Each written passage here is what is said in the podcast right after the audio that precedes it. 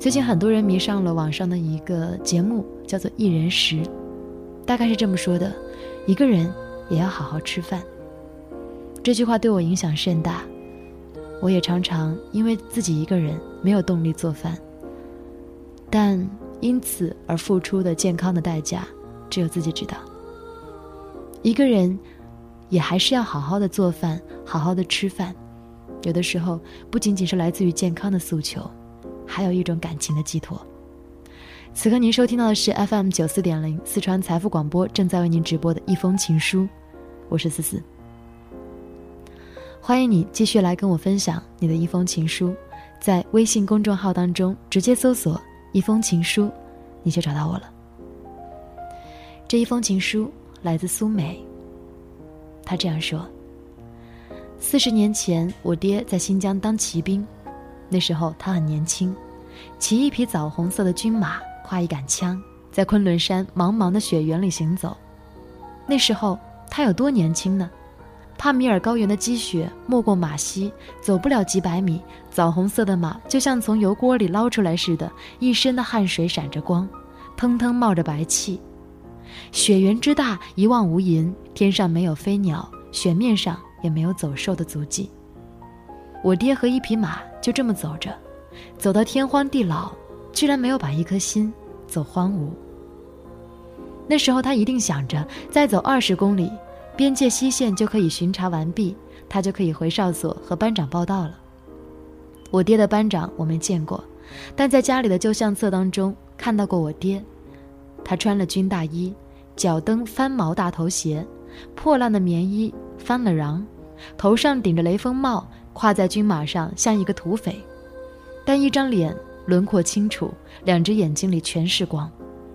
那时他正年轻，挥舞着鞭子，把马抽得朝天嘶鸣，不管不顾地在雪原里面奔跑，跑着跑着，人和马突然就老了，双双跌落在雪地里。40年后他住院做 X 光，查出一根肋骨断了，把我们吓了一跳。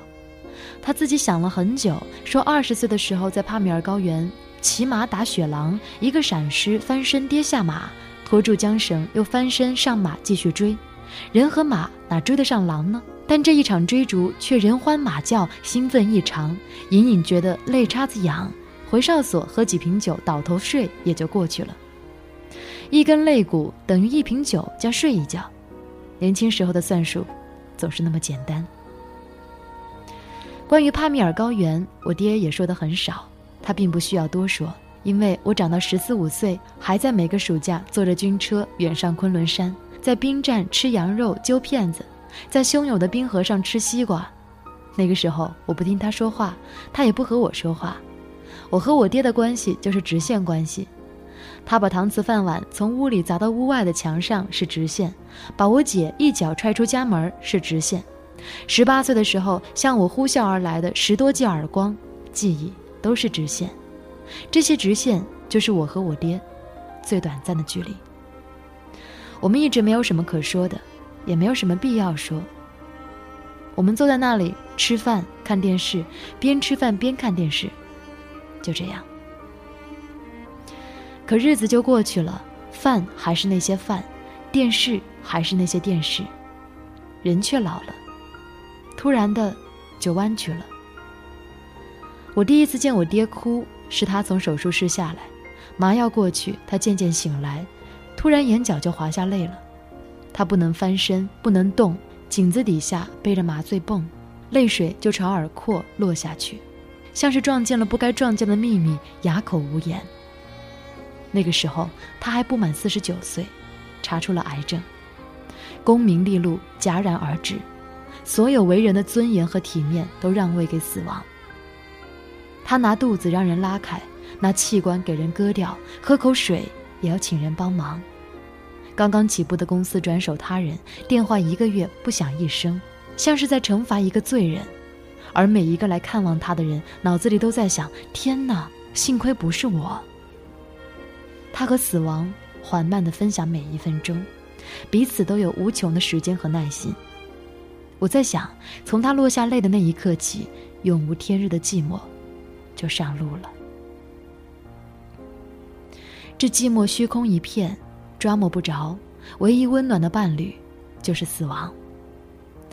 我爹曾说想找人大哭一场，我想他一定没有找到这样的一个人，不是我妈，也不是我，说到底他只能够赤手空拳。我们的陪伴像是隔着玻璃的拥抱，无论多么的情真意切，到底是无用。而他要和这个人哭些什么，这是一个秘密。我猜想也许有关人的一生，可这是一个禁忌的秘密。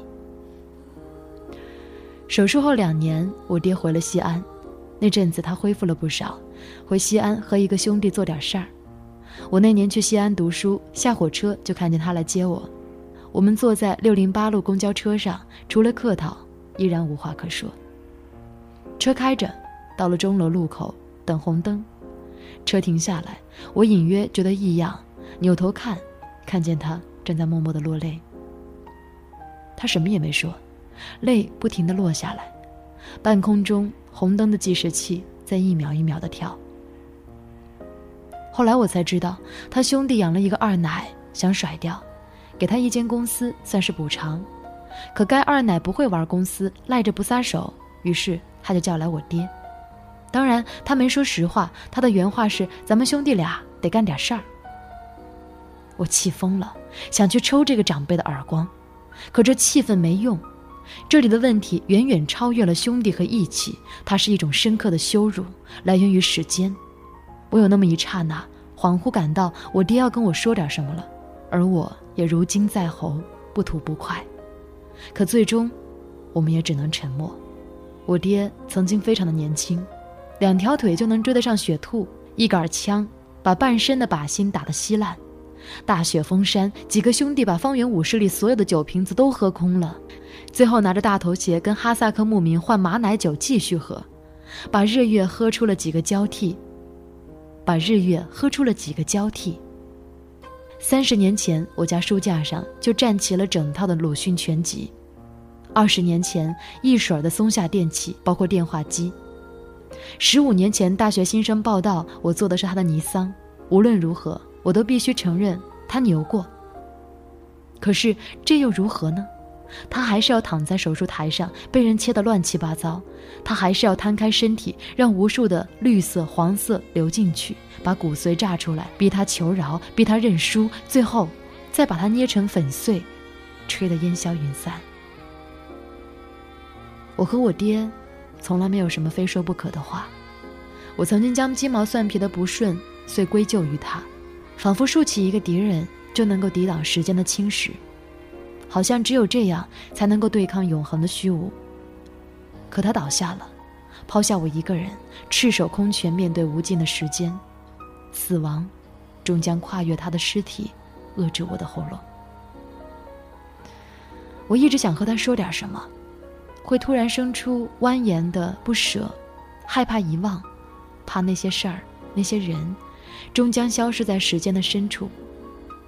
我想跟他说说帕米尔的血缘，说说那10几个耳光，说说老家的墓地和他压在枕头下的幽冥路，但事到临头，只有沉默才是教养。回到家，他在厨房做饭，当当当的切菜，突然的他就说起怎么样挑鱼新鲜，怎么样用蛋清来裹牛肉，泡菜太酸怎么办，蒸馒头为什么面发不起来。我一边剥蒜尝一口砂锅里面的汤，问他咸淡，突然他就对我说，一个人也要好好做饭，好好吃饭。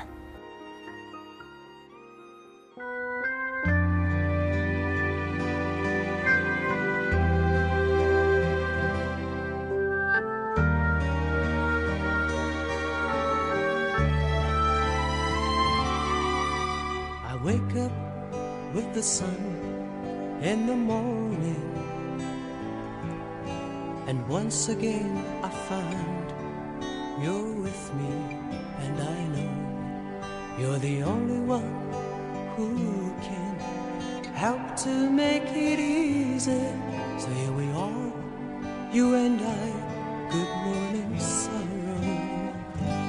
Just like before I lean on you, you're the one friend who's true, who needs answers when there's nothing left to say? Why should I hear it all again? How time eases pain when nothing can bring back yesterday.With the sun in the morning, leave the phone off the hook, so I'm busy all day long. The coffee's growing cold, my books lying open.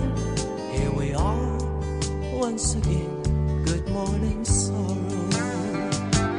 Just like before I lean on you, my friend, you neverWhat it feels like to be in love this way.